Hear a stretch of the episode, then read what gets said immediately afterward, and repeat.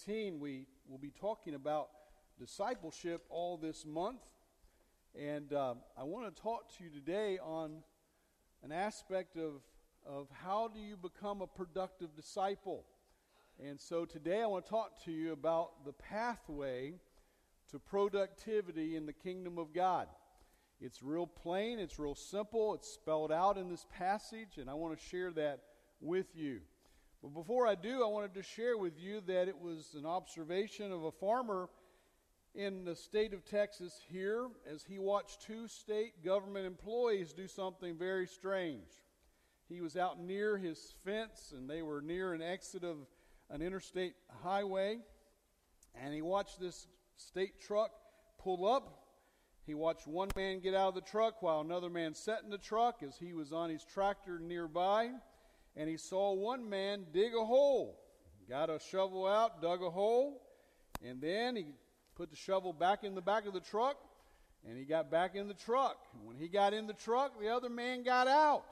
And when the other man got out, he got the same shovel out of the back of the truck, came around and took the dirt that had just been taken out of the hole, and he put it back in the hole.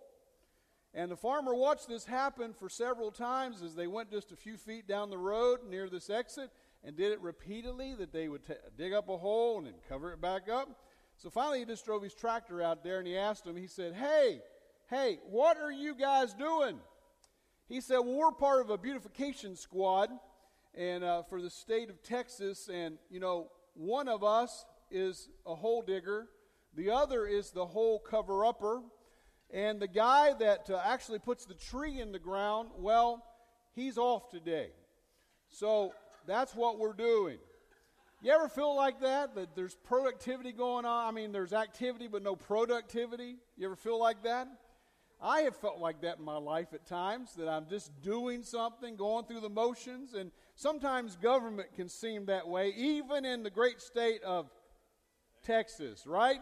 That something might happen like that, that somebody does something, undoes it, and no productivity happens as a result. I don't know if you've ever felt like that. There are moments I feel like that in my life. Today, I want to take you through a passage of Scripture that I think will be helpful, really, really helpful. It's Jesus telling us how to be productive in the kingdom of God. You see, we can have activity and it not be productivity. And sometimes I've wondered, Lord, if, if the Holy Spirit was withdrawn from the church, how many activities would still continue? But you just wouldn't be blessing it and using it because the Spirit's not in it. That's, that's an interesting thing to think about, isn't it? I want to talk to you about this word that's going to appear in the first 10 verses. There is a, a verse, in fact, it's in the first 11 verses. Let me rephrase that there's this word remain or abide. Some of you will have a translation that uses the word abide, and it's the Greek term meno. Meno is a very interesting word because it's so key to understanding everything in this passage. Jesus uses it literally in these 10, he uses it 10 times in 11 verses. When, when the Lord's talking like that, you really want to zoom in and pick up on what that means. So, it is uh, 40 times in this, in go- this Gospel of John, the word menos used, 27 times in his epistles. Uh, what does it mean to remain or abide in Christ? What does that mean?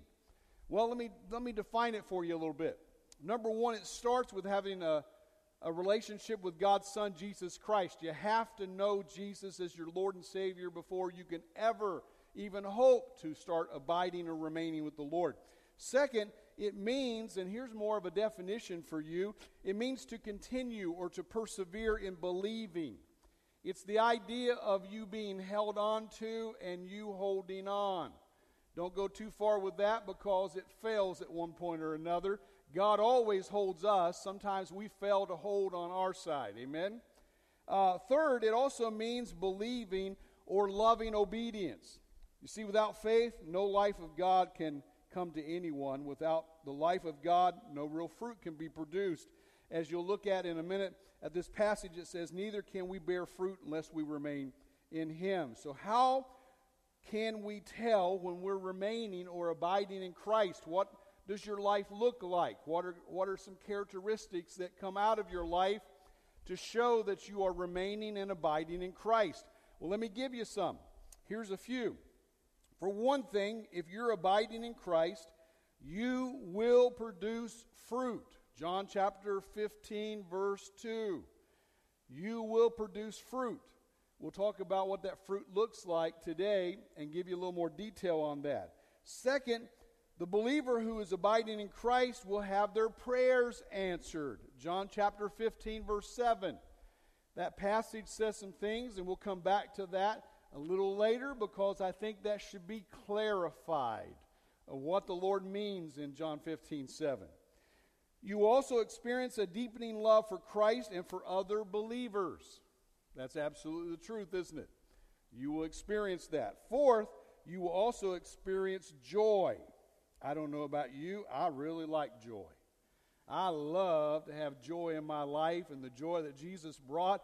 I mean, it just makes me, it makes me, um, it brings such satisfaction, doesn't it, to have joy.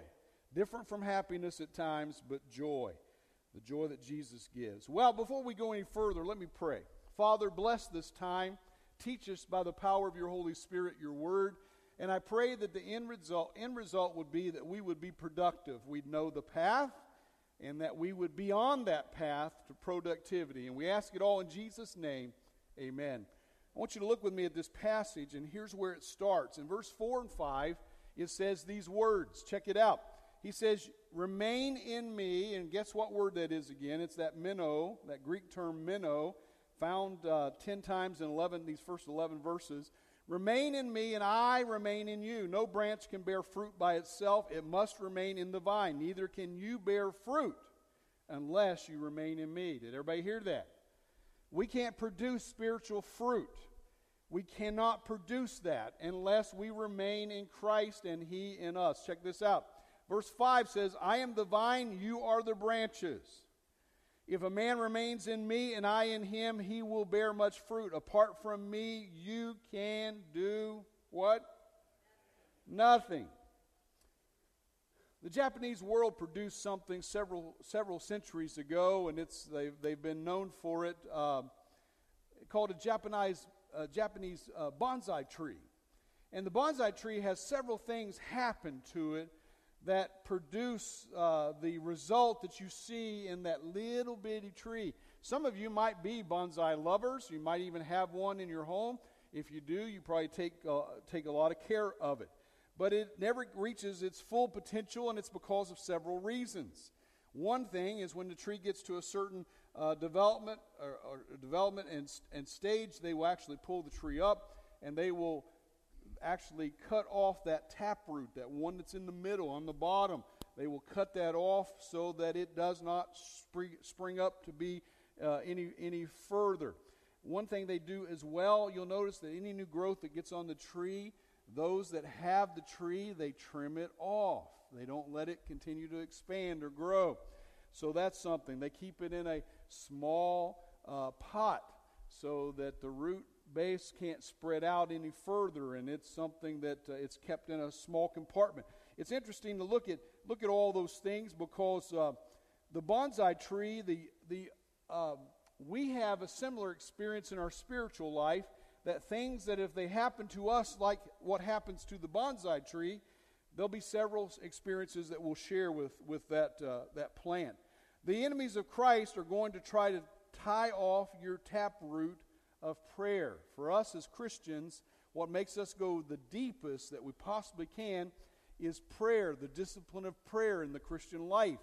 The Bible makes a lot of statements about prayer and how it affects our lives.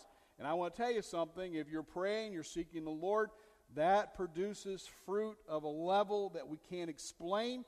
It's something that goes far beyond what we normally can experience. But the enemy of Christ is going to try to cut that off and tie off that taproot.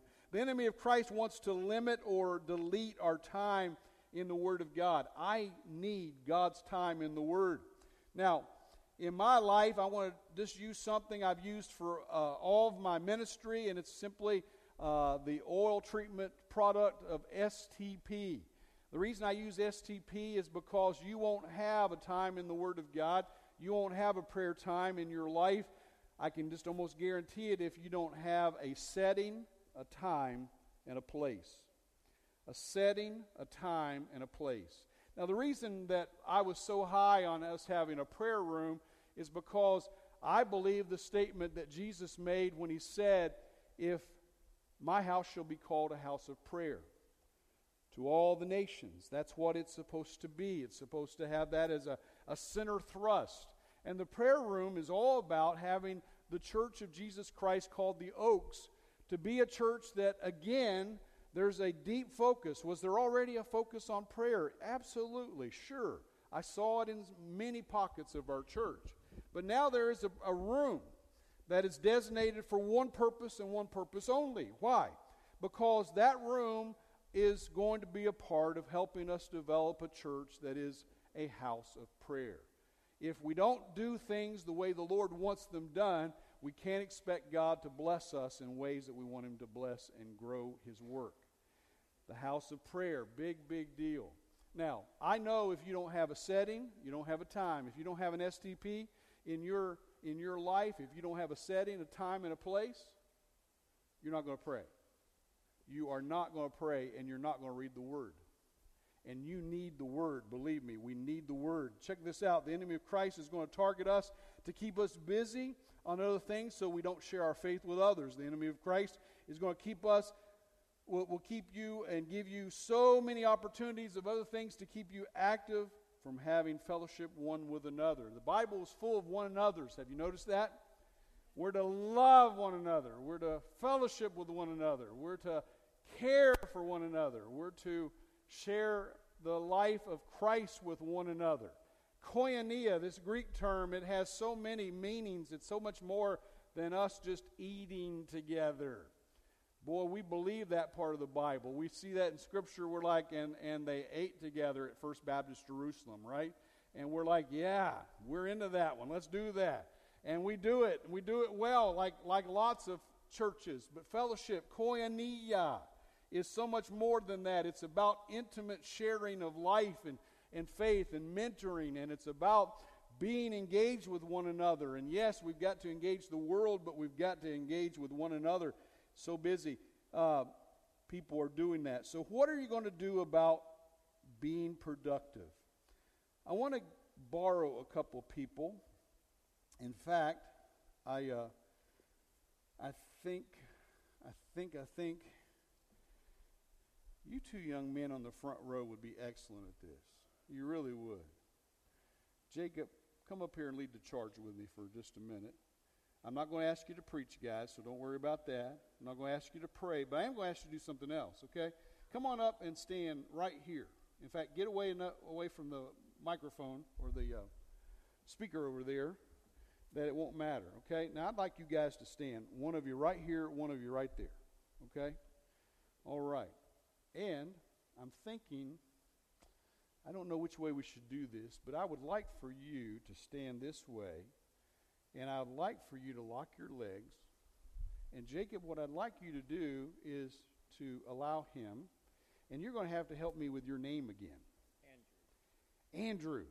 I should know that. You sit beside me almost every week, don't you? Yep. Oh, yeah. Andrew. This is Andrew. This is Jacob. All right. Jacob, you're going to be Jesus. How's that? All right. I want you to put your hands right up here on his back, okay? Now, Jesus tells us to lean on him. And you know, you've seen that illustration to death where people sit down and they say that's what it means. So I want you to let your weight continue to go back and you let Jacob, Jesus, I should say, Jesus is going to hold you up, all right? So start leaning on him and just keep going back. Jacob, you're going to probably have to take a step or two back. And I hope you're strong. I'm, I'm, I'm hoping you are Jesus. Jesus, I'm hoping Jesus is strong. Amen? So just drop him on back. Now, see, this is the danger point right there. You see? Right here. Here's the danger point on this illustration. He's starting to lose control of his balance.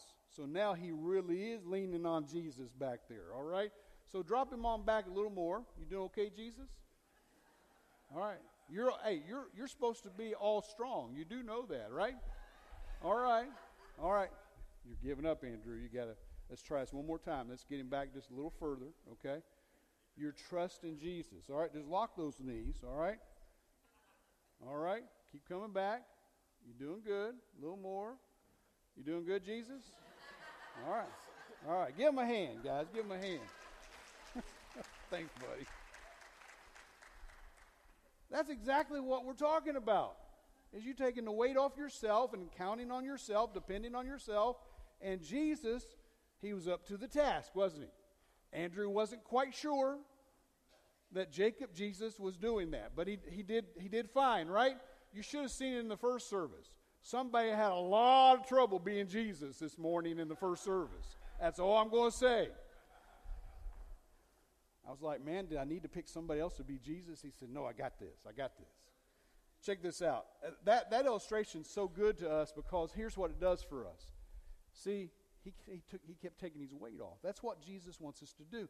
He wants us to take his word, he wants us to take the truth, he wants us to take prayer, and he wants us to lay off of ourselves and depending on ourselves and really, really lean on him. Second, here's another principle, and this is so very important in the life of productivity how to be productive. The pathway to productivity, principle number two, is not just leaning on Jesus, but second of all, you've got to keep learning from Jesus. You've got to just keep learning, growing, learning from Jesus.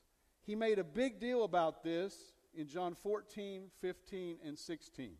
About the life of Christ is a life that's full of the Word of God and it's leaning on the Lord, walking in the Spirit. Look at this passage. I'm going to read a couple of verses in John 15, verse 7 and 8. If you remain in me and my word remains in you. Notice the, notice the combo there. If his word is in you and what?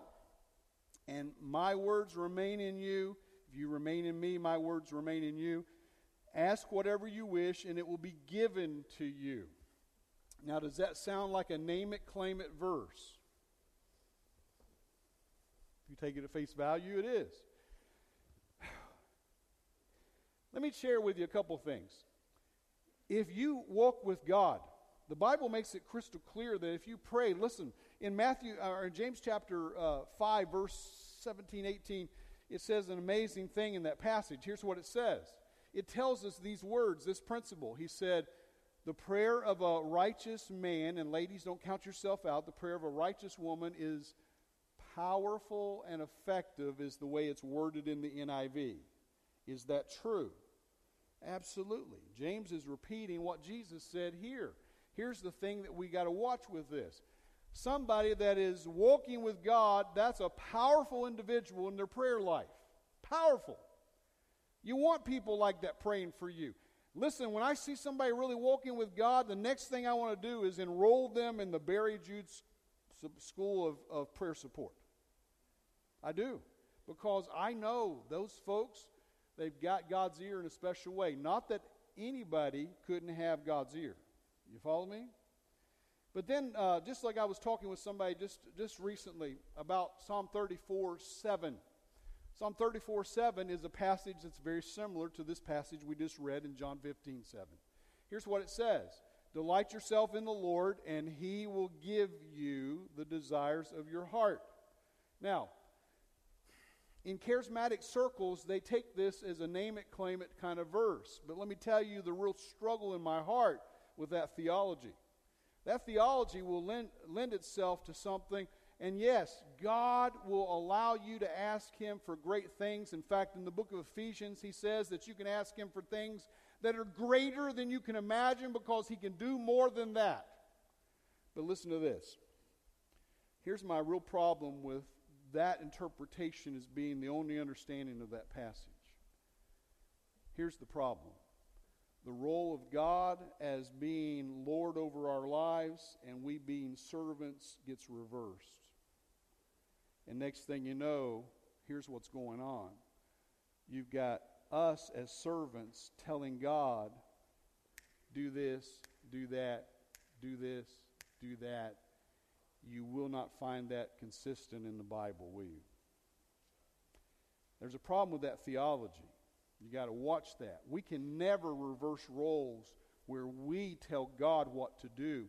Barry Jude, and so are you. You are his servant. Servants obey their master, their leader. Amen. That's part of that role. It's so important we understand that. Is there power in our prayer life and asking God for things when we walk with Him that other people won't see or experience if they don't walk with God on that level? And the answer to that is absolutely yes. There are p- things that you have in your life, blessings that you have in your life. But the danger of that theology, let me tell you a couple things. If you are abiding in Christ, what happens as a result of that? Things that you are for change. You start taking on the mind of Christ, don't you? And the things that you desire and are therefore praying for are already in agreement with God the Father, God the Son, God the Holy Spirit. You follow me? Let me take you to another place when you say, Delight yourself in the Lord, and He'll give you the desires of your heart, and they'll say, Well, that's a name it, claim it verse 2. I can claim this certain car, I can claim this house. Well, try that theology and see how well that works for you. Sooner or later, you're going to run into a stumble, stumbling spot where God doesn't seem to answer that prayer the way you prayed it. Maybe you get a Volkswagen instead of a Mercedes. Did God fail you? Did He not answer the prayer? Maybe you get a house that's a $250,000 house instead of a mansion that's a million dollar home. Well, you asked, you asked God for it, you named it and claimed it. Listen, that's where that theology really breaks down. God may have something else, and it is not just adequate, it's best for you. Because, see, our stuff here on the earth, it's not about the stuff that we accumulate and have in life. It's about serving God and taking people to heaven with us, and that's what really counts. Materialism is a foreign God. It is. If you've got a car that gets you from point A to point B, blessed are you. Now, I love cars. Some of you that have hung out with me know that. I really dig sports cars. I mean, I'm all, I mean, I, I get way into them. And if it's a Lamborghini, man, I'm slobbering, you know? If it's an American Corvette, I'm like, whoa, that was my dream car when I was a little boy, you know? I got a uh, Z28 when I was uh, in Arizona. I, I was almost 40 years old. Kind of catch where that's going? Little midlife crisis in the pastor's life. I got this nice looking. Now, my wife's favorite color is blue. So I got a blue Z28. I brought it home, and of course, the salesman was a slick salesman. You know what he said? He said, Man, I can tell you really like that car. Won't you keep it for the weekend? That's back when they did that, you know. So I, I kept it for the weekend. I no more and got it home, and Kim said, What are you doing? I said, I'm. I, she said, You were driving a Nissan. What was that little car? I've already. A Sentra, I think. I had a Nissan Sentra that I, I mean, I'd run, I'd roll, run it, the wheels off of it. Got good gas mileage, you know, lots of good reasons to drive it. It wasn't American made, but it was, you know, it was a good, good little car. I rolled, I, I don't even remember how many miles. It was dead. It was dead. It's gone. Grandfather ran a Chevrolet garage and a Corvette Z. They were all, my grandmother had a Z. I told you that story. Anyway, I, I had a Z now. I had a Z, T tops. I could talk to God with those tops off, just so. I brought that thing home. Now, it wasn't just a Z28, it was a Z28, and it was a Z28 with a LT1 Corvette engine in it. This thing, amen, it would run like a scalded dog, man. I mean, you put the foot down, you better you better have the steel uh, the wheel straight, or you might be all over the road. You might be doing donuts everywhere. I mean, it, it would get on, get it on. I take it home. Kim was like, "Do you know that you're a pastor? Have you lost your mind?" I said, "Well, you know, maybe this is my midlife crisis, and that's a whole lot better than getting a, a new wife." That didn't go over. That didn't go over. Didn't help me a bit. But the best thing that happens, we went to church on Sunday, and my deacon chairman and his wife are walking in the door with us, and Kimma takes this moment to try to to help the Holy Spirit work on Barry Jude in the car that I've just maybe purchased. So we get in there, and she she says to me, she said, "Hey, there's Bernie and Linda. Man, they're godly folks. That's and their daughter had a Z28 too, by the way. Their daughter." And so Bernie and Linda are walking in, and Kimma goes, Bernie, Linda, look, look what Barry's driving and thinking about buying this weekend. The salesman gave it to him for the weekend to, to drive. And uh, what do you think about that? And that, that godly couple that I love and still love, and she's gone to be with the Lord, looked at me and said, we don't care what kind of car Barry drives. We know he loves the Lord and he, lo- he, loves, he loves all of us. And if he, if he wants to drive a Z28, let him drive a Z28. I'm like, yes, yes. Godly people standing up for my Z28. Anyway, God sometimes even let you have some of these things you want. And I drove that car for a while until we moved to Ohio, and then it went through one winter. And God told me to get rid of that car. One night it took me three hours to get home because I couldn't get up the hill. I couldn't. I kept spinning out. I was in people's yards. I was all over the place. So I got rid of my Z28, but I had it for several years. I enjoyed it. And I still to this day, I don't know if Kimmo would say that was the Lord's will. But see, I like that car. But hey, hey, here's the bottom line God gives you transportation from point A to point B. That's, that's the key, right? I know my story doesn't really go with that, but I mean that that's one time God let me let me have that. I drive a Jeep Cherokee now. My wife's got the little hot sports car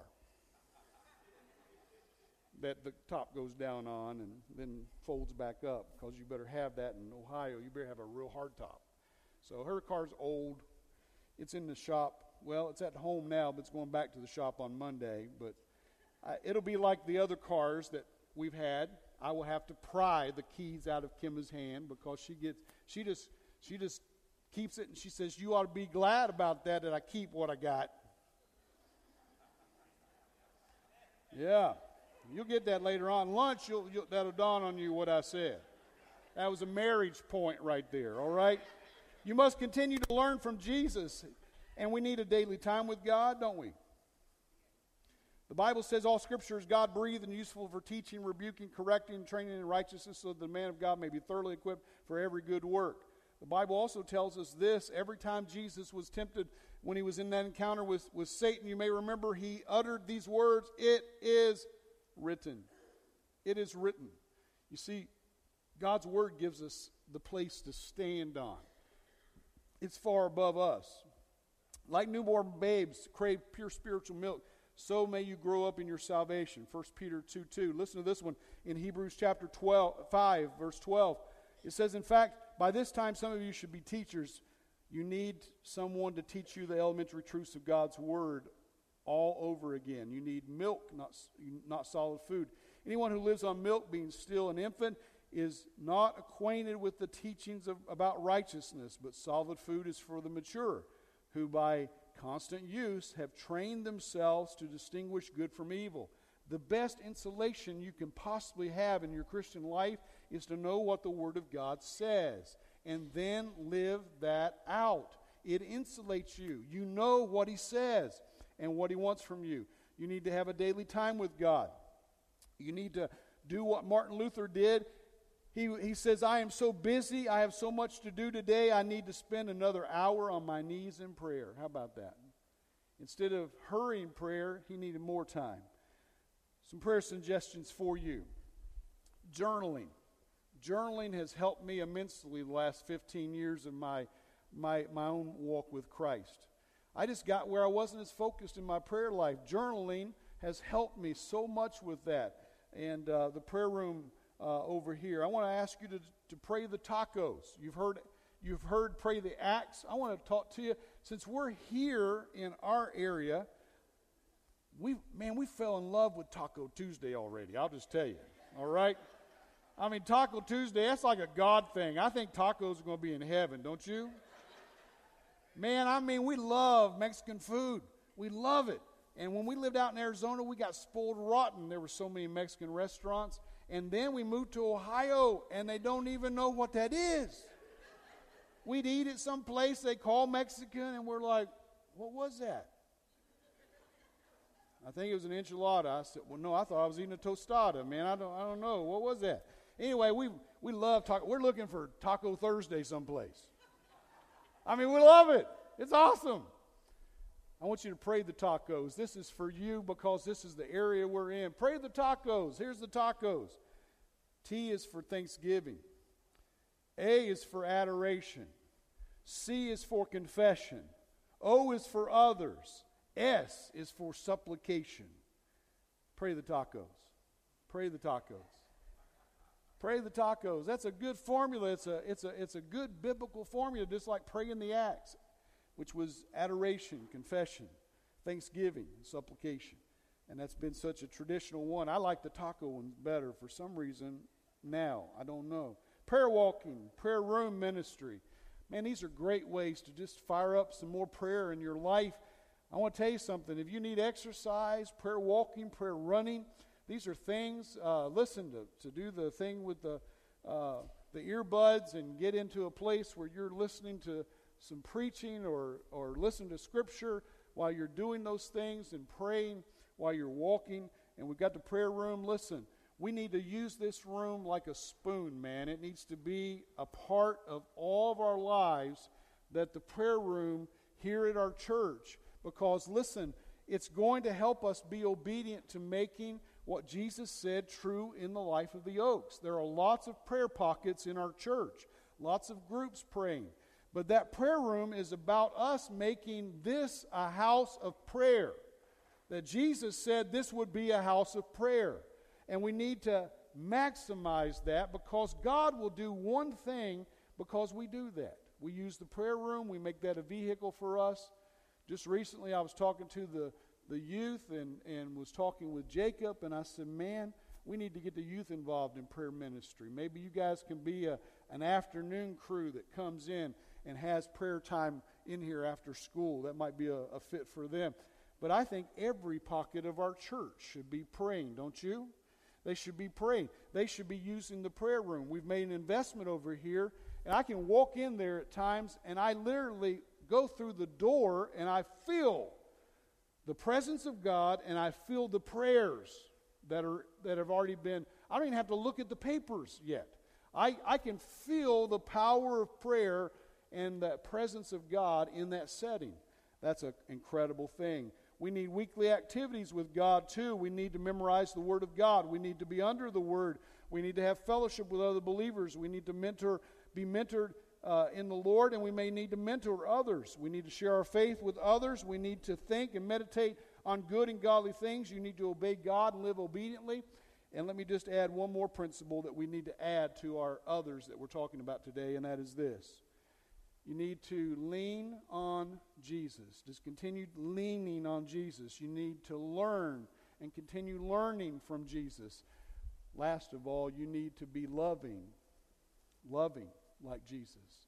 In the passage, notice this in verse 9 and 10 As the Father has loved me, so I have loved you. Now remain in me. In, if, you're, if you obey my commands, you will remain in my love, just as I've obeyed the Father's commands and remain in his love.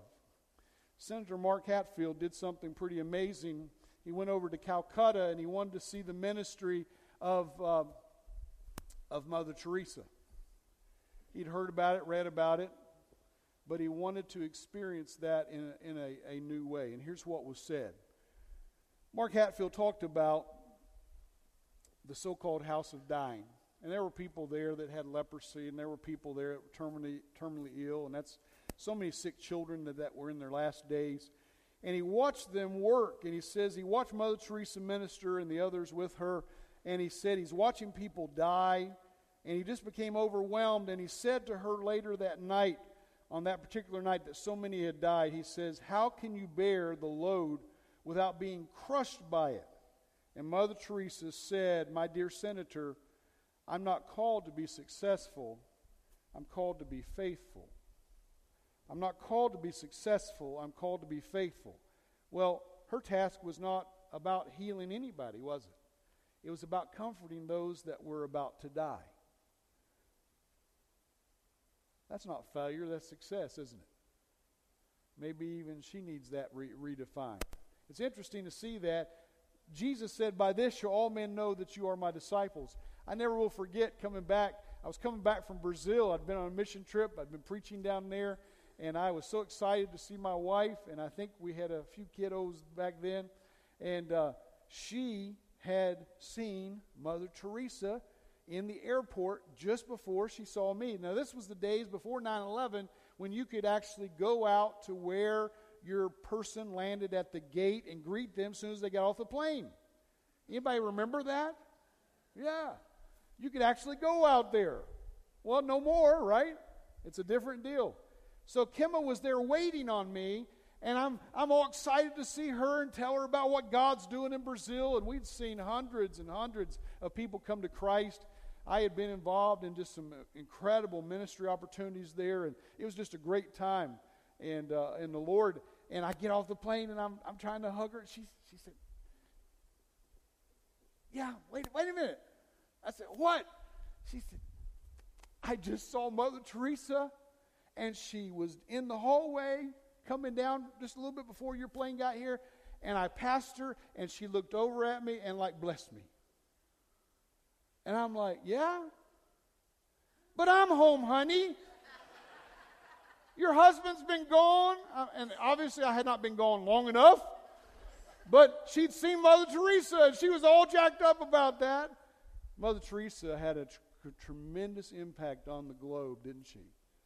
She left us an example of what it means to serve and to bless people and to take care of them in their dying moments. And she became famous for just being a servant of God, taking care of people. Isn't that amazing? The Bible says, and this is why I tell you this whole message. Here's the bottom line the Bible tells us this. The Bible says in verse 11 of this same chapter that Jesus had told us these things for what reason? Look at this. I told you this so that my joy may be where? In you and that your joy may be complete. I told you earlier, I love joy, don't you? I love to be joyful. I love that gift that God gives us. Jesus first, others second, yourself third. That living that life, you find the best possible life. Hmm. Leaning, learning, loving, if you'll follow that path with Jesus, you're going to be a success story. You're going, to, you're going to be famous in your own rights in the kingdom that you do what He's asked us to do. You will be productive in His kingdom and as individuals for Christ. Let's all stand up together. We're going to sing a song of invitation. And Father, I just ask that as we come together in just a moment to after this prayer, that Father, there are folks that might need to adjust their leaning on Jesus today. They may need to adjust their learning of Jesus. They're not in the Word like they need to be, or they're inconsistent. Lord, they, they may not be loving like they need to be. Father, we need to speak the truth, but we need to do it in love, and this culture's desperate for that. Lord, let them, let them find us as leaning on Jesus, learning of Jesus, growing as disciples, and being loving like Jesus. We ask this in Jesus' name. Help us to get on this path of productivity or to sharpen our path. In Christ's name, amen.